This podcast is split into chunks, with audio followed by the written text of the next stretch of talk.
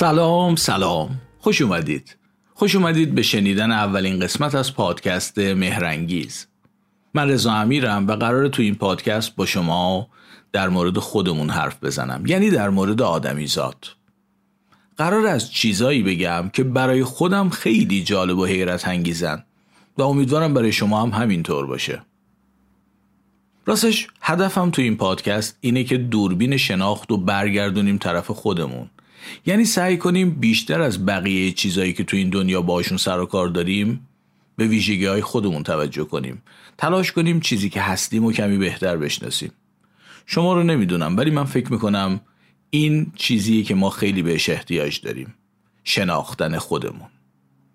تلاش می‌کنم در پادکست مهرنگیز که یه گوشه هایی از ویژگی های چیزی که هستیم رو به شکلی که برای خودم جالبه و امیدوارم برای شما هم جالب باشه براتون تعریف کنم. اما ممکنه این سوال براتون پیش اومده باشه که چرا چنین پادکستی رو اسمشو گذاشتم مهرنگیز؟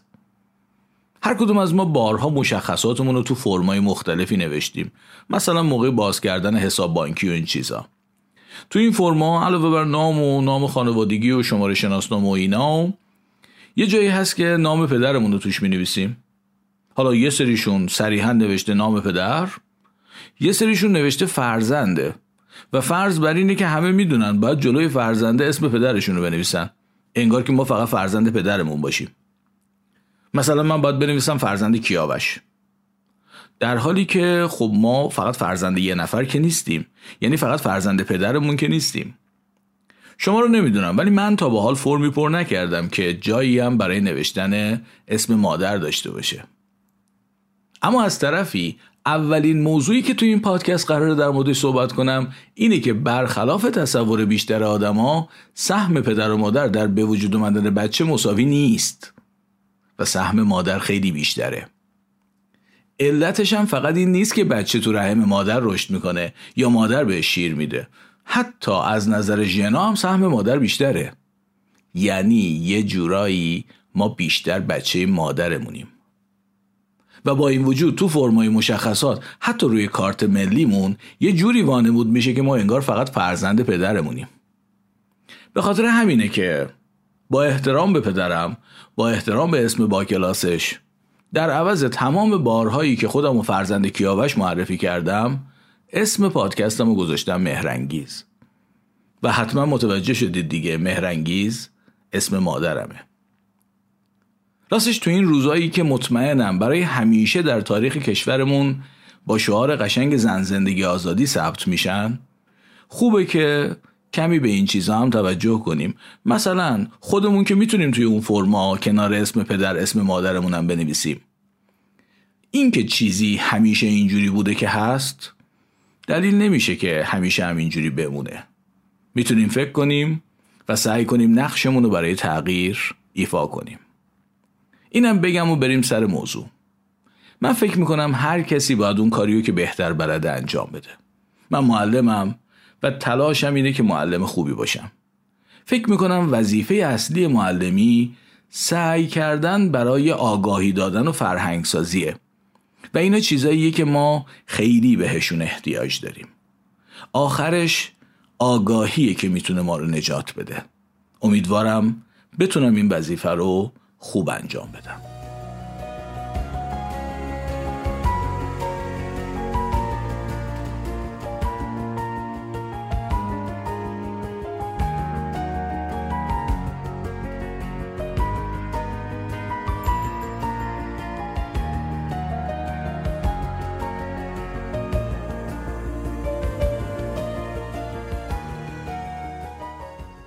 می‌تونیم بریم سراغ موضوع این قسمت. موضوع این بود. وقتی میگم ما بیشتر بچه مادرمون هستیم این حرف دقیقا یعنی چی؟ البته این موضوع تو این قسمت تموم نمیشه و در دو قسمت بعدی هم قراره در همین مورد صحبت کنم. یعنی ادامه حرفای این قسمت میمونه برای قسمت دوم و سوم. جونم براتون بگه من که دبیرستان می‌رفتم تو کتاب زیست شناسیمون از یه نظریه رد شده قدیمی صحبت شده بود به نام نظریه پیش تشکیلی. ظاهرا در گذشته کسانی اعتقاد داشتند که یه آدم خیلی کوچولو ولی کامل توی اسپرم وجود داره که این میره تو رحم مادر رشد می‌کنه به صورت نوزاد متولد میشه. انگار که بچه از اول به صورت کامل تو بدن پدر تشکیل شده بعد به مادر منتقل میشه کار مادر فقط پرورش دادنشه. به نظر میاد اینایی هم که تو فرمای مشخصات فقط جا برای نوشتن اسم پدر گذاشتن از باقی مونده های منقرض نشده معتقدین به نظریه پیش تشکیلی باشن. ولی از نظر علمی خب معلومه امروز دیگه کسی به چنین نظریه اعتقاد نداره. ما می‌دونیم جنین آدمی زاد که بعدا به صورت نوزاد متولد میشه از رشد و نمو به یه سلول به نام سلول تخم به وجود اومده. خود سلول تخم هم از لقاه اسپرم و تخمک تشکیل شده. یه خاطره براتون تعریف کنم. ما دبیرستان بودیم. یه روز معلممون سر کلاس داشت درس می‌داد. یه جمله گفت شبیه این که اسپرم میاد تو لوله رحم اونجا با تخمک لقاه می‌کنه. یکی از بچه ها دستشو بلند کرد. قشنگ یادمه جلو خندش هم نمی‌تونست بگیره. گو آقا مگه اسپرم تو بدن مرد تولید نمیشه؟ چجوری رفت تو بدن زن؟ معلممون یه نگاهی کرد. یه نگاه عاقلا در صفیحی کرد یه مکسی کرد. بعد خیلی مهربانانه گفت آقایون این چیزها رو که شما خودتون خوب بلدین لطفا چیزایی که می‌دونید رو نپرسید. خلاصه شما هم می‌دونین دیگه بعد نپرسین چجوری. مهم اینه که اسپرم با یه روش شگفت انگیز و هیجان انگیزی وارد بدن زن میشه و توی لوله رحم با تخمک ملاقات می‌کنه و لقاح انجام میشه. و سلول تخم توی لوله رحم به وجود میاد. در واقع میشه گفت زندگی ما اینجوری به صورت یه سلول تخم توی لوله رحم مادر شروع شده. و این شروع تخمی با لقاه اسپرم و تخمک اتفاق میفته که در واقع نماینده های پدر و مادرن. خب ظاهرش اینه که پدر و مادر هر کدوم یه سلول گذاشتن وسط تا اولین سلول ما تشکیل بشه. بله پدر و مادر هر کدوم یه سلول گذاشتن وسط. اما یه سلول مادر یعنی تخمک خیلی بزرگتر از یه سلول پدر بوده. تخمک خیلی از اسپرم بزرگتره. خیلی ها اگه تخمک و اندازه میدون آزادی در نظر بگیریم اسپرم مثلا اندازه یه فولکس قورباغه‌ایه. از نظر سایز سهم مشارکت پدر و مادر در تشکیل اولین سلول ما در این حده. مادر اندازه میدون آزادی پدر اندازه یه فولکس قورباغه ای البته تفاوت تو ژنای اسپرم و تخمک در این حد نیست خیلی کمتره. ولی میشه اینم حدس زد. یه چنین سلول غول‌پیکری مثل تخمک حتما عوامل مهم دیگه ای هم داره. واقعا هم همینطوره. تخمک هم ژنای بیشتری از اسپرم داره هم عوامل خیلی مهم دیگه ای هم داره که این عوامل در شکل گیری جنین نقش اساسی دارن. اما توضیح در مورد این عوامل و نقششون که خیلی هم مهمه راستش خیلی ماجرای جالب و هیجان انگیزیه موضوع قسمت سوم پادکسته. اونجا در موردشون مفصل خواهم گفت. فقط الان می‌خوام در این حد اشاره کنم که خیلی وقتا با ساده انگاری اینجوری فرض میشه که اندازه قول پیکر تخمک صرفا به خاطر مواد غذایی که توش ذخیره شده. تو قسمت سوم که در این مورد می‌خوام صحبت کنم خواهم گفت که این حرف غلط نیست ولی توصیف خوبی هم نیست. سب کنید تا قسمت سوم.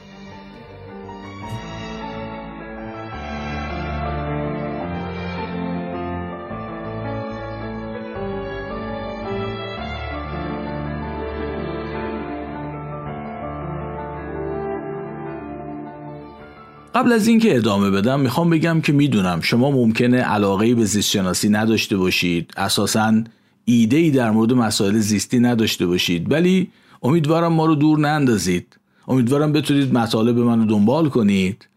و حتی قول میدم اگه کمی دووم بیارید کم کم نظرتون نسبت به زیست شناسی تغییر کنه و علاقمند بشید. کاری که از دست من برمیاد اینه که اولا وارد جزئیات غیر ضروری نشم. اینو قول میدم. و دیگه اینکه قول میدم در حد نیاز و به اندازه کافی ساده چیزایی که برای دنبال کردن بحث من لازمه بدونید و توضیح بدم. مثلا حالا داریم از جن حرف می‌زنیم. واقعا لازم نیست برای دنبال کردن بحث شما خیلی دقیق بدونید جن چیه یا از چی تشکیل شده. کافیه بدونید ژن ها عواملی هستند که صفت ما رو تعیین می‌کنن. حالا صفت چیه؟ مثلا رنگ چشممون چی باشه؟ گروخونیمون چی باشه؟ وقتی یه جاییمون می‌بره خونمون درست لخته بشه یا نه؟ اما واقعیت اینه که صفت های ما از اینا یه ذره فراتر و پیچیده ترن به این ترتیب ساده ترین چیزی که من می‌تونم در مورد ژن بگم اینه تمام اطلاعات مربوط به به وجود اومدن ما تو ژناست تمام اطلاعات مربوط به به وجود اومدن ما. اینکه یک موجودی به وجود میاد با تمام ویژگی هایی که داره. فقط رنگ چشم و گروه خونی و اینها نیست. تمام این ویژگی ها اطلاعاتشون توی ژن هاست. شما در مورد ژن ها برای اینکه بتونید بحث منو دنبال کنید باید به این موضوع توجه کنید. حالا ژن ها هم اطلاعات مربوط به به وجود اومدن ما رو در خودشون دارن. یعنی صفات ما رو تعیین می‌کنن. هم از اسپرم و تخمک از طریق پدر و مادر به ما رسیدن. به نحوی ژنها هستند که اطلاعات مربوط به به وجود اومدن ما رو به صورت ارسیه از پدر و مادر برای ما آوردن. اینا ارث پدری و مادری ما هستند اطلاعاتی که از پدر و مادر در مورد صفات ما به ما رسیده و حالا این اطلاعات باعث به وجود اومدن این چیزی شده که ما هستیم. اسپرم و تخمک هر کدوم یه تعدادی ژن دارن این ژنا در سلول تخم میریزه رو هم کنار هم قرار می‌گیره و مجموعه کامل ژنهایی به وجود میاد که در واقع اطلاعات مربوط به ماست فایل اطلاعات ماست. فایلی که وقتی اینو اجراش کنیم یه چیزی به وجود میاد که منم یه چیزی به وجود میاد که شمایید. و تمام این فایل کل این فایل اطلاعاتی از اول تو سلول تخم بوده و از در کنار هم قرار گرفتن ژنهای اسپرم و تخمک تشکیل شده. تقریبا تمام ژنهای ما رو کروموزوم ها قرار دارن. حالا مسئله بعدی اینه که کروموزوم رو تعریف کنیم. اینم مثلا لازم نیست خیلی وارد جزئیاتش بشیم. در این حد بدونید که کروموزوم یه جور ساختار رشته ایه مثلا انگار یه سری نخ خیلی ریز توی سلول باشه. و ژن ها در واقع بخشای کوچیکی از این ساختارهای رشته ای هستند. بخشای کوچیکی از این نخا هر کدوم از این نخا تعدادی ژن روشه اما نه که ژن جدا باشه ژن بخشی از اون ساختار رشته ایه حتی مثلا برای اینکه این موضوع بهتر جا بیفته می‌تونید اینجوری در نظر بگیرید که کروموزوم مثل قطاره ژن ها واگن های این قطارن. یه تعدادی قطار داریم با طول های متفاوت یعنی با تعداد واگن های متفاوت واگن ها هم که همون ژنا هستند. این برای اینکه بحث ما رو بتونید دنبال کنید در مورد کروموزوم کافیه. اما سلول تخم آدمیزاد به طور معمول 23 جفت کروموزوم داره یعنی 46 تا. تقریبا هم تمام ژنای ما روی همین 46 کروموزوم قرار داره ولی تقریبا. یعنی یه تعدادی ژن هم یه جای دیگه است. از اون 46 کروموزوم 23 تاش از پدر به ما رسیده 23 تا از مادر. یعنی 23 کروموزوم تو اسپرم بوده 23 تا هم تو تخمک. از این نظر یعنی از نظر تعداد کروموزوم ها سهم پدر و مادر برابره. حالا ممکنه بپرسید پس چجوری تعداد ژن های مادر بیشتره؟ این سوال دو تا جواب داره. یکیش به خاطر همون ژنایی که گفتم روی این کروموزوم نیستند. گفتم تقریبا تمام ژنای ما روی این کروموزوم هست. یه سریش یه جا دیگه است و اینا خودشون یکی از دلایل مهمی که در نهایت ژنایی که ما از مادرمون گرفتیم بیشتره. دلیل دوم به خاطر اینه که تعداد ژنای 23 کروموزوم مادری ممکن از ژنای 23 کروموزوم پدری بیشتر باشه. 23 23 با هم برابره. تعداد کروموزوماش برابره ولی تعداد ژناش می‌تونه برابر نباشه. یادتون باشه که کروموزوم رو تشبیه کردیم به یه قطار و گفتیم قطارهای با طول متفاوت می‌تونیم داشته باشیم. یعنی تعداد واگنهای قطارهای مختلف با هم متفاوته. تعداد ژنهای کروموزوم های مختلف هم می‌تونه با هم متفاوت باشه. من گفتم تعداد کروموزوم هایی که از پدر و مادر به بچه می‌رسه مساویه. ولی نگفتم که طول همه کروموزوم های پدر و مادر هم حتما با هم مساویه. گفتم؟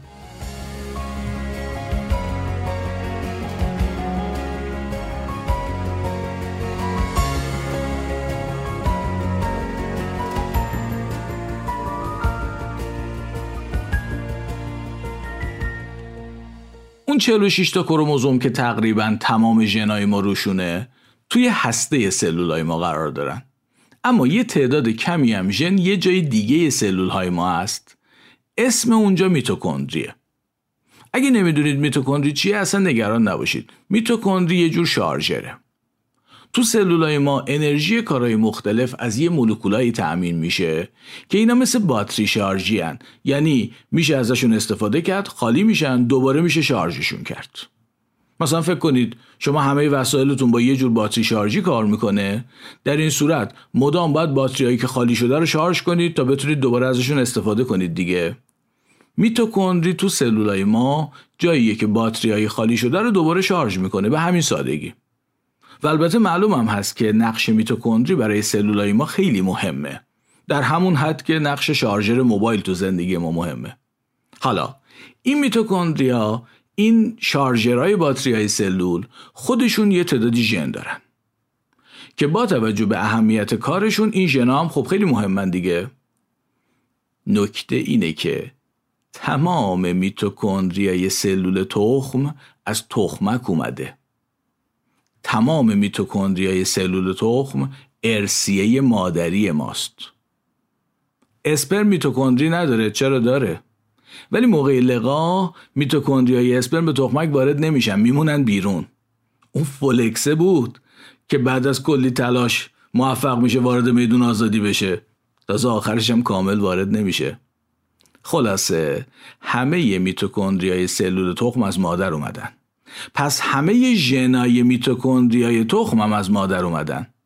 و همه ما چه پسر چه دختر همه ژنای میتوکندریامون رو فقط از مادر گرفتیم.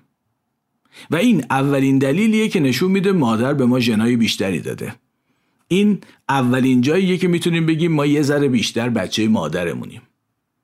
و حالا به این فکر کنید که یه سری ژن هست که هر کس فقط از مادرش گرفته. پسر از مادرش می‌گیره دختر از مادرش می‌گیره مادرم خودش از مادر بزرگ گرفته. یکم به این موضوع فکر کنید یه نتیجه خیلی هیجان انگیز داره. برمیگردم براتون نتیجهش رو تعریف می‌کنم.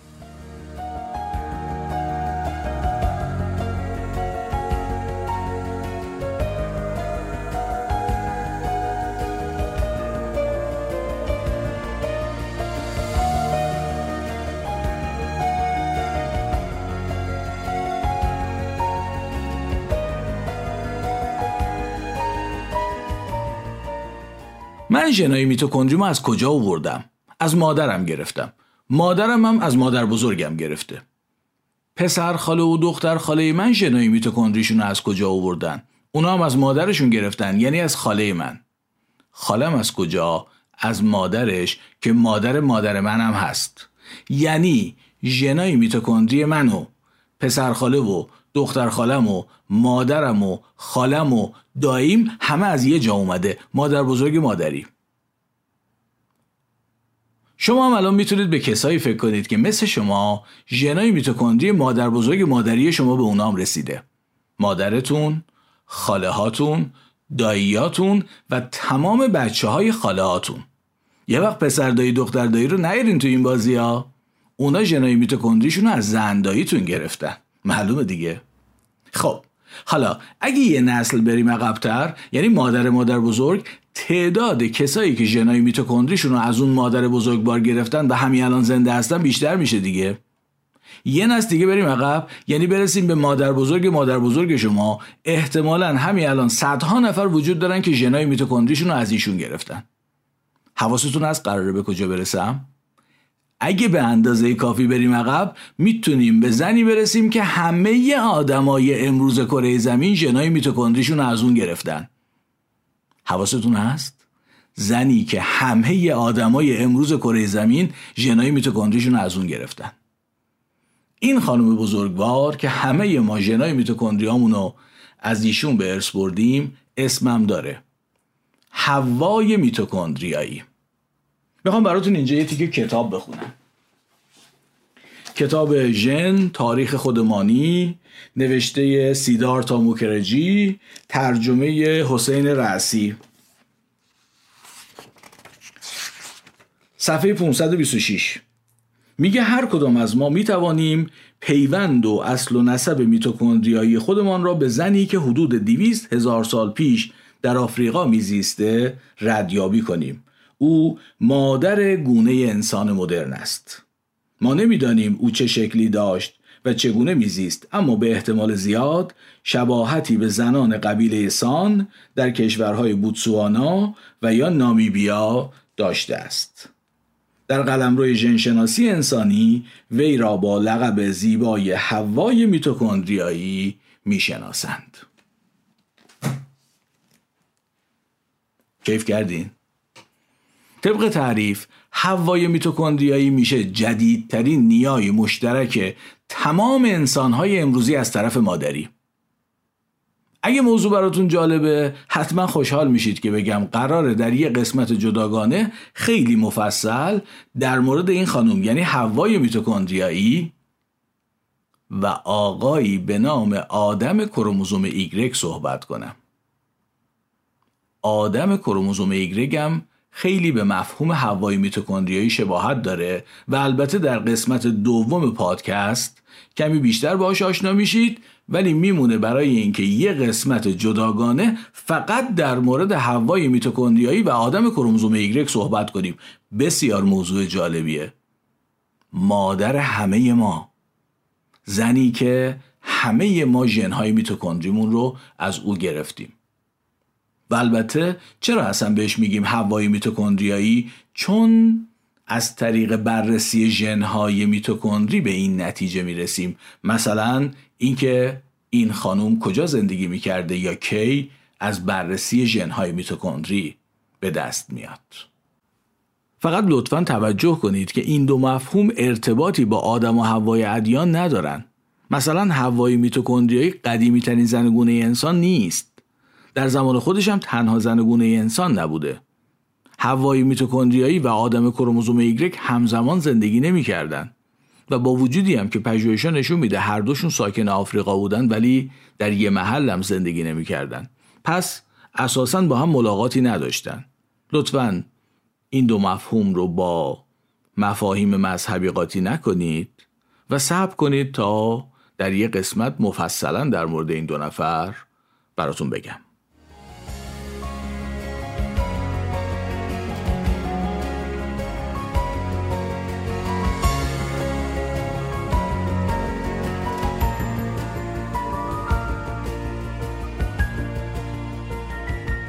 کم کم داریم می‌رسیم به آخر این قسمت. تو قسمت بعدی قرار در مورد این براتون بگم که در چه کسانی ژنهای روی 23 کروموزوم مادر از 23 کروموزوم پدر بیشتره.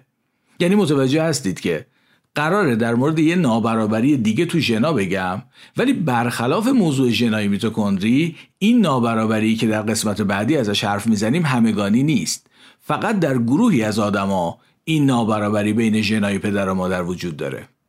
خلاصه قرار تو قسمت بعدی توضیح بدم که همه ما بیشتر بچه مادرمون هستیم ولی گروهی بیشترتر. و البته مفهوم آدم کروموزوم ایگرگ هم در واقع باید در قسمت بعدی مطرح بشه. چون اول باید با خود کروموزوم ایگرگ آشنا بشیم. دعوت می‌کنم حتما قسمت بعدی رم بشنوید. و اما حرف آخر. نمی‌دونم با موسیقی این پادکست چقدر ارتباط برقرار کردید. راستش من که خیلی به این آهنگ علاقه دارم. ولی حالا می‌خوام در موردش یه چیزی بهتون بگم که ممکنه باعث بشه شما هم یه جور دیگه بشنویدش. حتما یانی رو می‌شناسید آهنگسازی که این آهنگ رو ساخته. حالا ممکن بود ندونید که این آهنگ رو یانی ساخته ولی اسم یانی رو حداقل شنیدید. اسم این آهنگ هست فلیتسا. و فلیتسا اسم مادر یانیه. دعوتتون می‌کنم در آخر این قسمت حرفای یانی رو در کنسرت آکروپولیس پیش از اجرای این آهنگ بشنوید. موضوع حتما براتون جذابتر خواهد شد وقتی بدونید که خود فلیتسا هم وقتی این آهنگ اجرا می‌شد اونجا و بین تماشاچیا بود. فیلم این اجرا رو می‌ذارم تو کانال تلگرام پادکست مهرنگیز و پیشنهاد می‌کنم حتما ببینید. تا قسمت بعدی مراقب خودتون و خوبیاتون باشید. The next song I wrote for the woman that brought me in this world. She has a very sweet voice and she used to sing to me when I was a kid.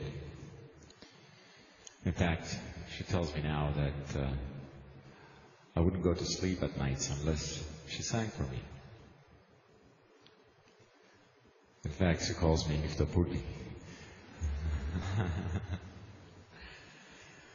This song captures her gentleness and her sweetness. It's called Felica, and Felica is my mother, and she's here tonight. And I'd like to dedicate this, this one to her. Thank you, Sana Felica.